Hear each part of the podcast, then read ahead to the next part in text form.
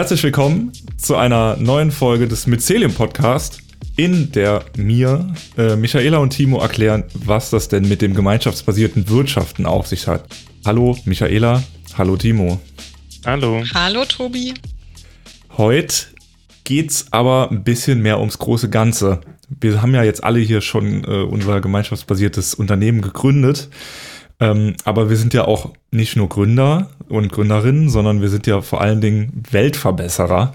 Und da müssen wir uns auch so ein bisschen mit Politik beschäftigen, gerade jetzt im Wahljahr 2021. Ich glaube, im September irgendwann ist Bundestagswahl und da sollte man sich schon mal so ein bisschen Gedanken machen, wo soll denn da die Reise hingehen. Deswegen sprechen wir heute über Wirtschaftspolitik. Klingt erstmal trocken, aber wir kriegen das schon hin, dass das für alle Spaß macht. Und wir machen heute auch erstmal einen kurzen ersten Aufschlag zu dem Thema. Es gibt dazu so viel zu sagen, dass das heute auf gar keinen Fall einen Anspruch auf Vollständigkeit haben kann. Und äh, deshalb werden wir uns wahrscheinlich auch noch öfter damit beschäftigen. Aber heute, um in das Thema mal langsam reinzukommen und damit warm zu werden, fangen wir einfach mal an. Warum beschäftigen wir uns denn überhaupt mit Politik? Das ist doch so trocken und was für alte weiße Männer. Ja, würde man meinen, aber wir alle haben ja einen individuellen Einfluss und können was ändern. Wir leben ja immerhin in einer Demokratie und ähm, diesen Podcast hier hören Menschen eben aus ganz Deutschland und sogar Europa, ähm, so dass wir also alle auch irgendwo Möglichkeiten haben, zumindest während der Wahl, aber vielleicht auch ähm, durch andere ähm, ja, Möglichkeiten, in denen wir einfach unsere Meinung sagen, ähm, die Politik darauf hinzuweisen, was wir eigentlich wollen. Und zwar wollen wir ja eine neue Ökonomie, die die Bedürfnisse aller Menschen bedient. Und äh, da gibt's ganz, ganz, ganz viele Ansätze. Wir werden vielleicht das ein oder andere heute anreißen. Ähm, aber hauptsächlich geht's natürlich bei uns jetzt im Mycelium-Ökosystem um gemeinschaftsbasiertes Wirtschaften als einen Lösungsansatz oder einen Ansatz, die Situation in unserer Welt besser zu machen. Und deshalb äh, konzentrieren wir uns darauf so ein Stück weit. Nun haben wir ja im Mycelium-Netzwerk so ein bisschen anderes Verständnis von Wirtschaft. Vielleicht so als Grundsatz, was ist denn eigentlich Wirtschaft? Ja, das ist so die Traumfrage, ähm, die du einem Wirtschaftssoziologen stellen kannst. Äh, und der wird dir in der Regel beantworten, das ist nicht das, was die BWLer und VWLer denken, was das ist, also da, wo Geld fließt, ne? sondern es geht im Wesentlichen immer darum, dort, wo äh, ja, Waren und Dienstleistungen einfach ähm, ja, in Austausch geraten. Ja? Also wenn ich von meinem Nachbarn äh, den Rasen mähe und der mir vor lauter Dankbarkeiten äh, Äpfel über den Zaun reicht, dann ist das Wirtschaft. Ja. Also es muss nicht immer Geld fließen und äh, für uns ist es auch einfach wichtig festzustellen, dass die Hälfte aller Arbeit in Deutschland unbezahlt ge gemacht wird. Ja. Und deswegen ist es äh, aus unserer Perspektive sehr, sehr wichtig festzustellen, dass Wirtschaft eben die Gesamt also einen Gesamtblick braucht, ja.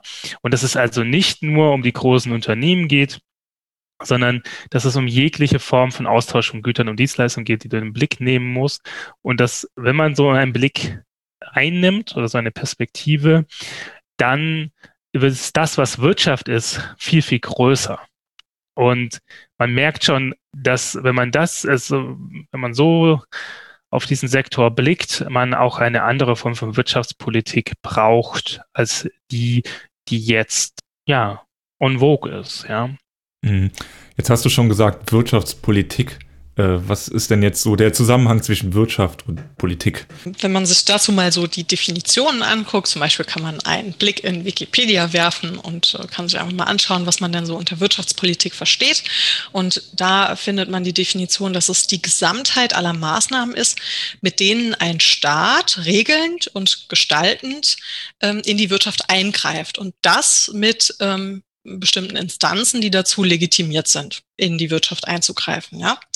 Also das heißt, die Wirtschaftspolitik unterliegt einem bestehenden Wirtschaftssystem und bestimmt die Regeln, wie die jeweiligen Wirtschaftssubjekte zusammenwirken sollen. Ja, was zum Teufel sind jetzt die Wirtschaftssubjekte? Das können eben alle möglichen ähm, Organisationen oder auch Personen in der Wirtschaft sein, also ganz klassisch Unternehmen, aber auch Kundinnen und Kunden.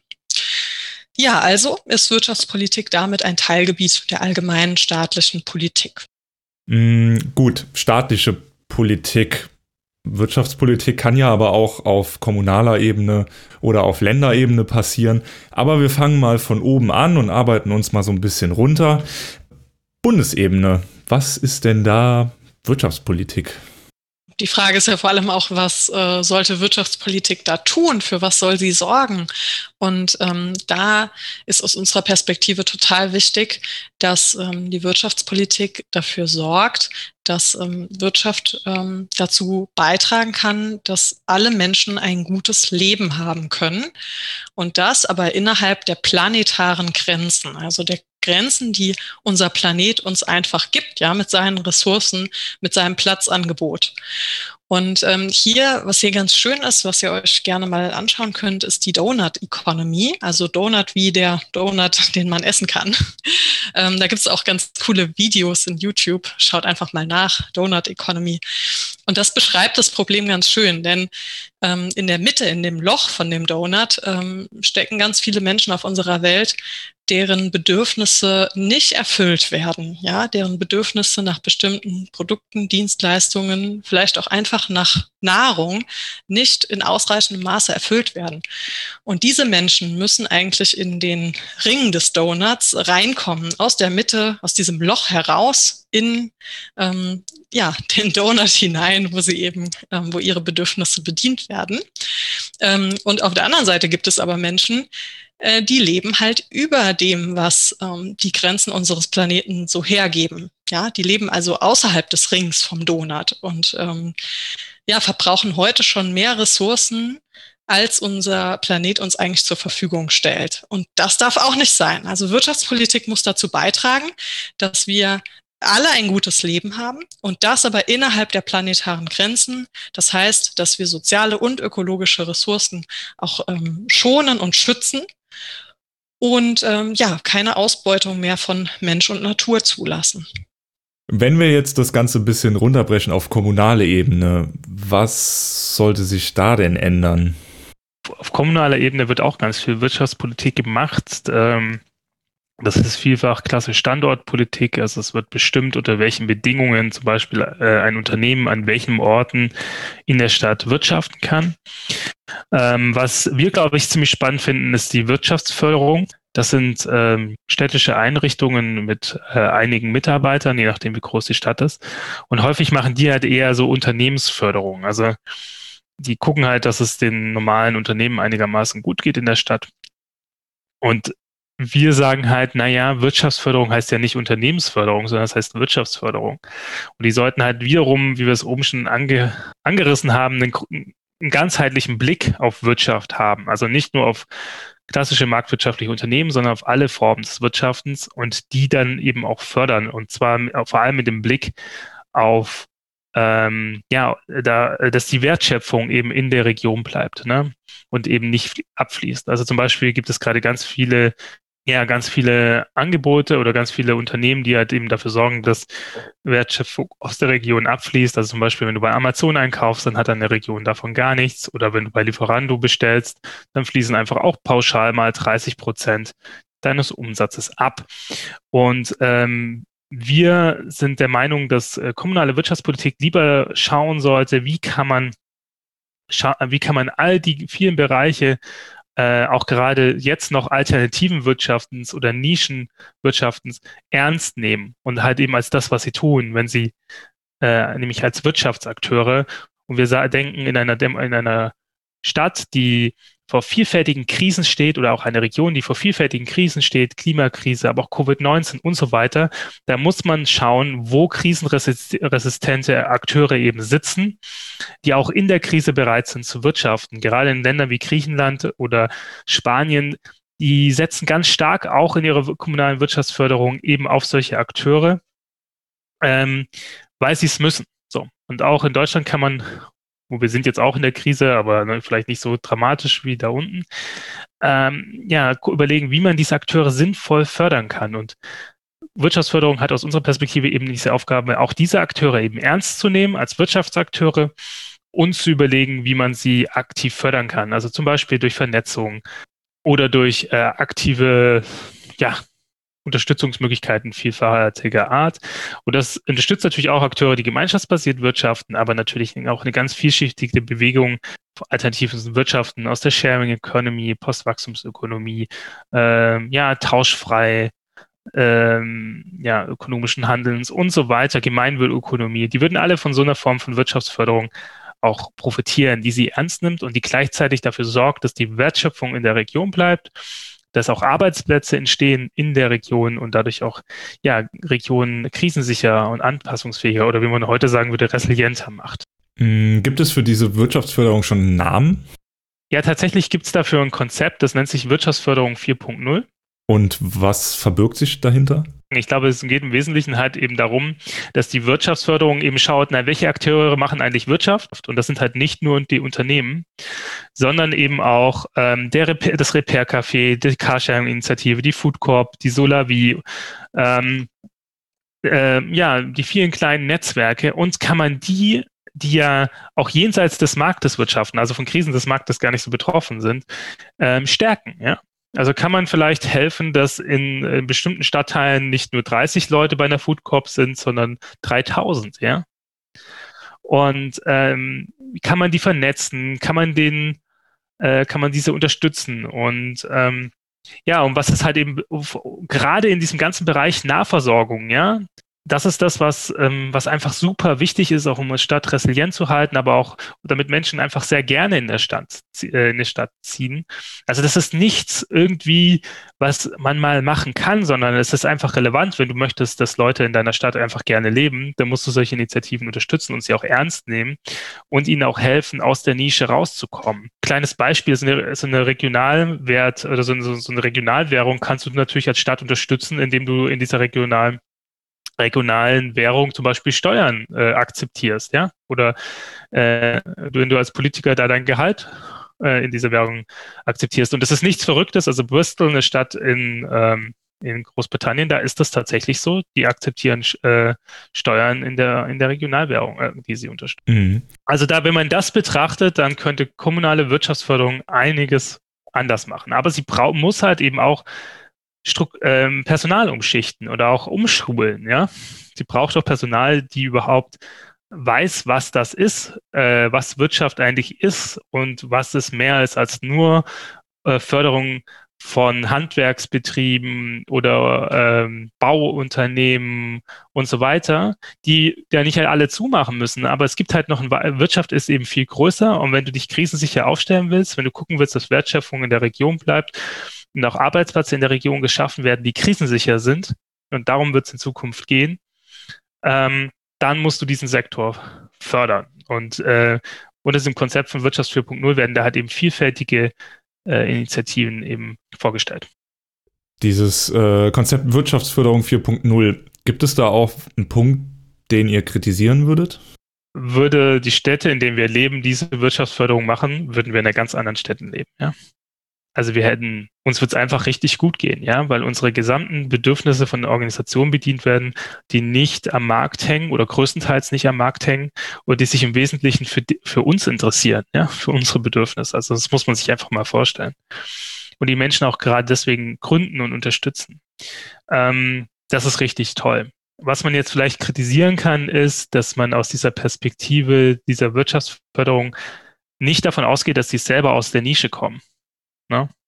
Und ihr als treue Zuhörer unserer Podcasts wisst ja, dass das Mycelium sich genau, ähm, ja, dass die Perspektive ist des Myceliums, wir wollen gerade gemeinschaftsbasierte Ansätze eben aus der Nische heraushelfen und als Ökosystem maximal kooperationsfähig sein mit allen anderen alternativen Wirtschaftsformen, ähm, die ich eben zum Beispiel aufgezählt habe, um eben, ja, gerade so, so eine neue Wirtschaft regional, aber eben auch bundesweit, europaweit eben zu etablieren. Und wir glauben schon, dass die, ähm, dass die auch alleine aus der Nische kommen. Und das bedarf ein neues Denken, aber auch vielleicht einfach auch einer Unterstützung, auch städtischer Akteure für, ähm, ja, für Unternehmen, die eben anders denken und die größer denken. Und das Mycelium traut sich, glaube ich, schon zu, äh, in bestimmten Bereichen auch äh, Unternehmen aus der Nische oder Ideen aus der Nische eben herauszuheben ähm, aber es bedarf natürlich noch deutlich mehr ähnlicher Organisationen, die das auch tun. Jetzt haben wir schon ein bisschen ja auf die Kommune, auf die Stadt geschaut und wie da so Wirtschaftspolitik und Förderung aussehen kann.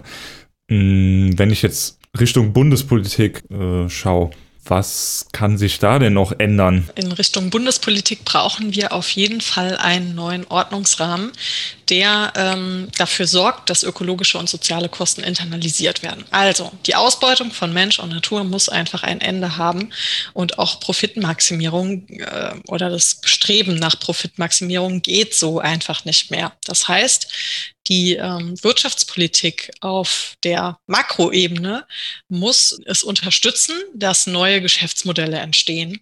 Und diese Geschäftsmodelle müssen eigentlich ähm, ja, drei Säulen beinhalten, so aus unserem Blickwinkel. Also zum einen ähm, finden wir es einfach mega wichtig, dass die Unternehmen wirklich anfangen, Angebote zu schaffen, welche die Menschen wirklich brauchen und die deren Bedürfnisse bedienen. Ja? Und zwar ähm, die, die Bedürfnisse aller Menschen bedienen. Ja, wenn wir uns nochmal zurückerinnern an das Loch in der Mitte vom Donut, da soll bitte zukünftig niemand mehr stecken und dafür dazu muss die Wirtschaftspolitik auch beitragen. Ähm, ja, das Zweite ist dann, dass es innerhalb der planetaren Grenzen sein muss und ohne die Ausbeutung ökologischer Ressourcen. Und die dritte Säule dabei ist eben ohne die Ausbeutung anderer Menschen oder ja anderer sozialer Ressourcen.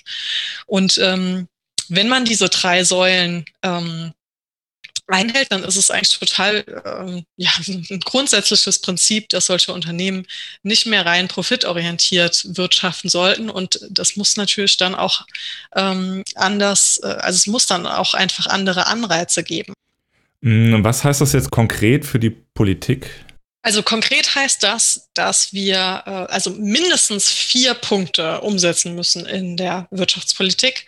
Zum einen eine höhere und konsequentere Besteuerung der großen Player. Ja, ähm, darunter verstehen wir einfach, dass äh, wir unbedingt dringend was tun müssen, um die Schere zwischen Arm und Reich ähm, wieder kleiner werden zu lassen. Ähm, es darf einfach nicht so eine Ungleichheit in unserer Gesellschaft geben. Und außerdem hat der Staat auch einfach Anspruch auf diese Steuern, die er erheben möchte. Und äh, große Player finden halt immer wieder Wege, um da dran vorbeizukommen. Also es ist einfach Wahnsinn, wie Großunternehmen, auch große Konzerne sich äh, so um das Zahlen der Steuern drumherum rumwinden und versuchen, irgendwelche Nischen zu finden.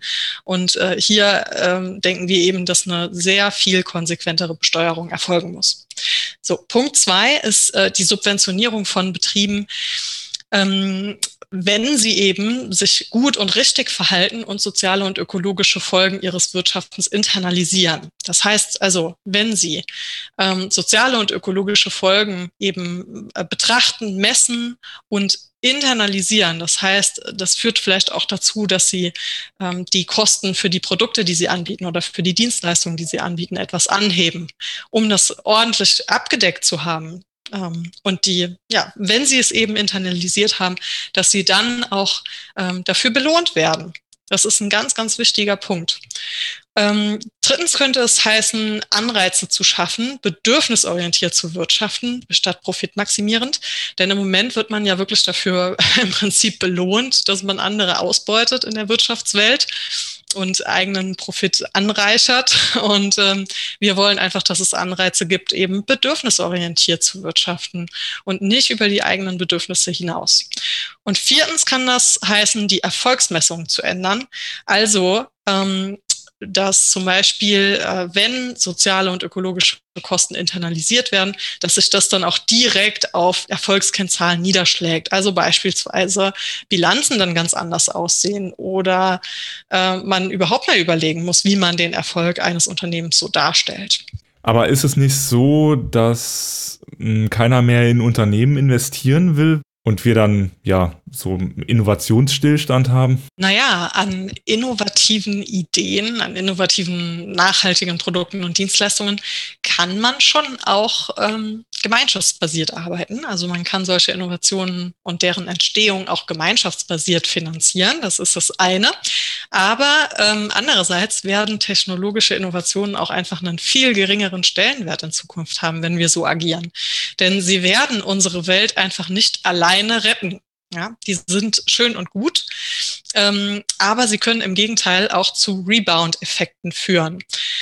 Das heißt, wenn wir zum Beispiel ein, ähm, eine neue äh, Mobilitätsmöglichkeit äh, oder Mobilitätslösung entwickeln, die weniger Energie verbraucht, was ja äh, eigentlich nachhaltig ist und eigentlich voll gut, wo wir uns drüber freuen, dann kann das eben dazu führen, dass ähm, äh, dass zum Beispiel dann mehr gefahren wird mit diesem, mit dieser Mobilitätslösung.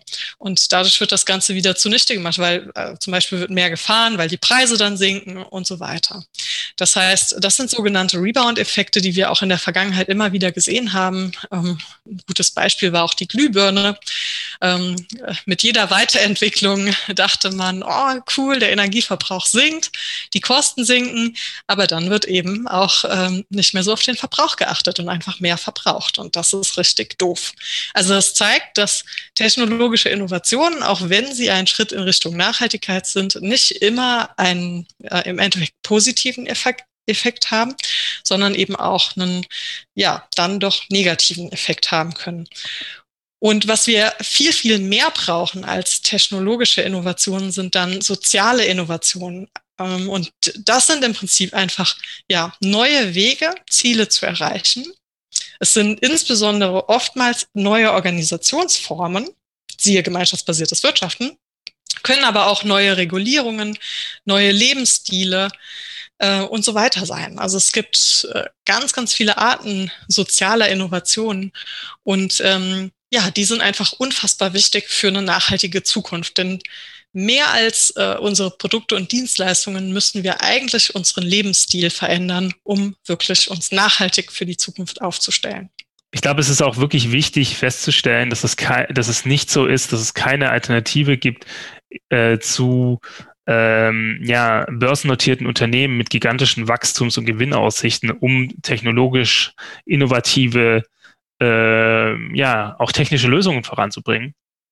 Äh, ein Beispiel, das ich hier nennen möchte, ist Sono Motors von vier Waldorfschülern gegründet, die jetzt eben 50 Millionen Euro ähm, genau in einem Crowdfunding, also quasi gemeinschaftsbasiert, wenn man es mal großzügig sagt, zusammenbekommen hat um äh, ein Elektroauto zu bauen, was, was überzogen ist mit Solarmodulen. Also der Markt würde so, baut sowas gar nicht, aber gemeinschaftsbasiert bauen die das und zwar mit der Unterstützung von richtig vielen zukünftigen potenziellen Kunden, die da Verantwortung übernehmen.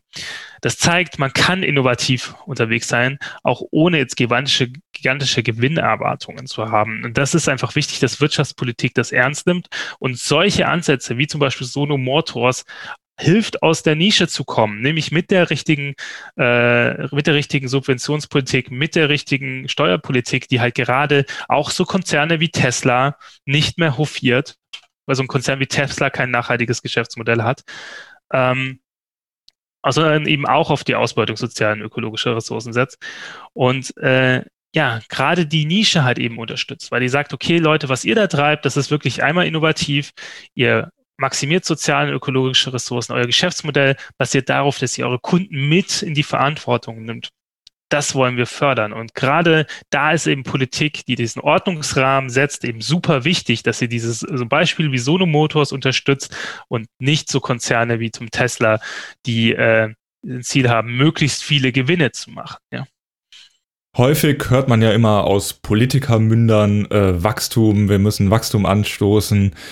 Wenn ich jetzt Klimaschutz anstoßen will, geht das überhaupt mit Wachstum? Ich meine, wir sind ja auf, einer, auf einem endlichen Planeten. Das ist auch das Problem, denn ähm, alleine äh, Europa verbraucht heute schon das 1,5-fache seiner Flächen. Also das heißt, wir leben schon heute auf Pump, ähm, worunter global gesehen dann andere Länder auch leiden. Das heißt, Wachstum geht so nicht mit Nachhaltigkeit. Es ist nicht miteinander vereinbar. Und insbesondere der globale Norden muss seinen Lebensstandard anpassen und runterschrauben. Und äh, wichtig zu verstehen ist hierbei aber, es geht nicht um Verzicht, weil verzichten kann man nur auf Dinge, die einem wirklich zustehen. Aber unser aktueller, unser aktueller Konsum hier, der unsere Welt einfach äh, enorm zerstört, ähm, steht uns nicht zu. Deshalb ist es auch so nicht mehr tragbar und haltbar. Das heißt, wir müssen alle unseren Lebensstandard anpassen ähm, für eine nachhaltige Zukunft. Ist die Klimakrise eine Klassenfrage? Ja, also wenn wir uns das mal global, aber auch national anschauen, dann ist es das ja schon irgendwie. Global betrachtet ist es das, weil ähm, ja manche Länder, äh, wie eben angesprochen Europa, eben heute schon auf Pump leben, worunter andere eben leiden. Und national betrachtet haben wir das hier im Mycelium aber auch schon das eine oder andere Mal angesprochen, auch hier bei uns im Podcast. Denn Menschen mit sehr hohem Einkommen oder Vermögen verhalten sich oftmals eben besonders klimaschädlich. Je mehr Geld, desto mehr Flugreisen oder Wellnesswochenenden zum Beispiel. Und äh, damit haben wir oft sehr viel klimaschädlichen Konsum. Wie lösen wir das Problem? Also ich denke, wenn wir hier tatsächlich über Wirtschaftspolitik sprechen, dann ähm, das ist ein klassisches Feld der Steuerpolitik. Ne? Also wenn du in ein Flugzeug steigst, muss es teuer werden. Wenn du eine Luxuskarosse brauchst, muss es richtig teuer werden. Das Problem ist nur, äh, die Superreichen können es sich trotzdem leisten. Ne? Das heißt, ähm, du, der Staat kann dazu vielleicht verhältnismäßig viel abgreifen, aber es führt eben äh, schlussendlich dann doch nicht zur absoluten Gerechtigkeit. Also die, oder die Steuern müssen so hoch sein, dass man einfach, äh, ja, dass sich das, dass sich das gar nicht mehr lohnt. Aber in der Relation würde es halt eben dazu führen, dass halt gerade die ärmere Schicht halt eben gar nicht mehr fliegen kann und die Reichen können es trotzdem, was ihnen egal ist, weil sie einfach sehr viel Geld haben und äh, eben auch die Besteuerung äh, äh, einfach dann mitbezahlen. Was anderes ist halt eben tatsächlich, und das ist halt eben sehr spannend, ähm, wenn die Unternehmen beginnen, Verantwortung zu übernehmen. Und hier könnte Politik halt zum Beispiel auch überlegen, inwieweit man gerade Unternehmen zum Beispiel massiv unterstützt, zum Beispiel durch dann Subventionen, die halt zum Beispiel ähm, den Konsum von, Eink äh, von, von Dienstleistungen und Gütern eben abhängig machen von den Einkommensverhältnissen der individuellen Akteure. Weil ähm, aus Sicht des gemeinschaftsbasierten Wirtschaften ist es eine grobe Ungerechtigkeit, dass die Leute für ihre Butter ganz unterschiedlich viel im Verhältnis zu ihrem Einkommen bezahlen. Und gerade diese unterschiedlichen Ausgaben also besonders wenig im Verhältnis für Wohnung, besonders wenig für Nahrungsmittel im Vergleich zu anderen, sorgt eben zu, genau dafür, dass man nämlich ähm, schädlichen Überschusskonsum hat. Und wenn man hier die Politik steuernd eingreifen würde, zum Beispiel durch entsprechende Besteuerung, aber auch Subvention, also Besteuerung klimaschädlicher Unternehmen, Subvention oder Steuervergünstigung für Unternehmen, die entsprechend anders handeln in dem Bereich, könnte man halt eben große Gerechtigkeit herstellen, indem man eben da äh, Unternehmen unterstützt, die dafür sorgen, dass die Konsumenten ihrer Dienstleistungen und Gütern im Verhältnis zu ihrem Einkommen alle dasselbe bezahlen. Das ist technisch möglich und ähm, das wäre meine, das wäre meine konkrete Forderung, glaube ich, das Myceliums. Jetzt haben wir ja schon einige Themen mal so angeschnitten, was Wirtschaftspolitik bedeutet. Wenn man jetzt noch mehr darüber erfahren will, kann man sich da irgendwie einlesen? Ja, zum einen gibt es ja eine ganze Reihe ähm, guter Bücher zu dem Thema. Wir greifen hier jetzt mal nur ganz, ganz wenige raus ähm, und äh, haben aber im Hinterkopf mal noch eine extra Folge rund um das Thema Bücher und Literatur zu allen möglichen Themen rund um gemeinschaftsbasiertes Wirtschaften zu machen. Es gibt ja noch nicht so viel, was jetzt ganz konkret auf äh, gemeinschaftsbasiertes Wirtschaften abzielt, aber alles, was äh, wir heute so angesprochen haben, ähm, könnt ihr zum Teil in Büchern wie Unsere Welt neu denken von äh, Maya Göppel nachlesen oder auch in äh, Büchern rund um die Donut Economy. Ähm, und schaut vielleicht bei der Gelegenheit auch nochmal in die Bücher von Silke Helfrich rein. Die sind allesamt sehr, sehr lesenswert und spannend. Also alles rund um Commons natürlich auch.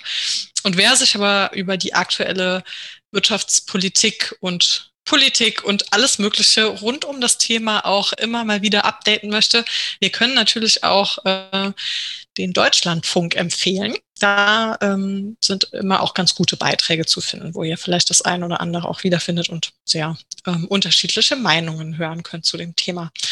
Ähm, dazu sei aber auch gesagt, äh, wir haben es am Anfang ja schon mal kurz äh, angeschnitten, es ist und war heute nur ein kleiner Aufschlag. Wir haben äh, ja, an der einen oder anderen Stelle könnte man sagen, wir hätten auch noch konkreter werden dürfen und das können wir sehr gerne auch in Zukunft noch tun. Aber sind natürlich auch gespannt, was ihr denn dazu denkt, ja, welche Ideen ihr denn habt, welche Steuer um wie viel Prozent erhöht werden sollte oder angepasst werden sollte. Ihr könnt eure Ideen gerne in den nächsten Podcast-Call reinbringen. Wir sind darauf auch sehr gespannt und entwickeln das ganze Thema noch viel weiter in Zukunft. Ja, die Bücher äh, tue ich auf jeden Fall in die Show Notes. Natürlich dann mit Amazon Reflink, oder? Nee, Quatsch. ja, ich habe mir jetzt die spannendste Frage für äh, den Schluss aufgehoben. Ist das Mycelium denn politisch? Jetzt haben wir so viel über Politik gesprochen. Ja, Fangfrage. also, das Mycelium gehört ähm, keiner Partei an. Aber das, was wir tun, ist natürlich trotzdem sehr politisch. Das, was wir Tag für Tag tun. Und äh, wir agieren ja alle nach bestimmten Grundsätzen, ja. Wir akzeptieren die Grundsätze und nicht nur akzeptieren, sondern bekennen uns zu den Grundsätzen der Menschenrechte. Wir lehnen Rassismus ab. Wir lehnen menschenverachtende Verhaltensweisen ab. Ja, das ist uns ganz, ganz wichtig. Äh, wir möchten auch keine Menschen äh, diskriminieren, egal aus welchen Gründen, ja, aufgrund ihrer Nationalität, ähm, ethnischen Zugehörigkeit, Hautfarbe, Religion und so weiter. Ähm, das ist uns mega wichtig und damit ähm, ja, sind wir natürlich auf eine Art und Weise auch politisch, auch wenn wir keiner Partei angehören. Ja, auf jeden Fall. Also und äh, also das Mycelium selber ist in dem Sinne ja auch politisch, weil wir uns ganz aktiv auch äh, ähm, ja zur offenen, nachhaltigen, inklusiven und demokratischen Gesellschaft einfach bekennen. Ja, äh, wir sind froh, äh, in, in einem Land zu leben, äh, in dem es eine freie Presse und Wissenschaft gibt und äh, da unterstützen wir auch mit unserer Arbeit. Wir wollen da einen Teil dazu tragen, dass es dabei bleibt. Was uns auch wichtig ist, ist natürlich, das haben wir heute oben schon ganz häufig benannt, aber natürlich ist es uns mega wichtig, dass wir die Gesundheit von Menschen und Tieren sowie die Regenerationsfähigkeit der Natur einfach fördern möchten. Dabei ist es natürlich ganz, ganz wichtig, dass wir mit Menschen, die sich mit diesen Leitsätzen oder Grundsätzen nicht identifizieren können, auch nicht kooperieren können. Und das ist natürlich auch grundpolitisch. Mhm. Ja, dann danke ich euch beiden für euren kleinen Ausflug in die Politik. Da bin ich auf jeden Fall gespannt, dass wir da noch ein bisschen tiefer einsteigen, weil so ein bisschen politisch bin ich ja auch. auf jeden Fall nochmal danke euch beiden. Und danke dir, Tobi. Danke dir. Und bei euch, ihr lieben Hörerinnen und Hörer, bedanken wir uns für die Aufmerksamkeit.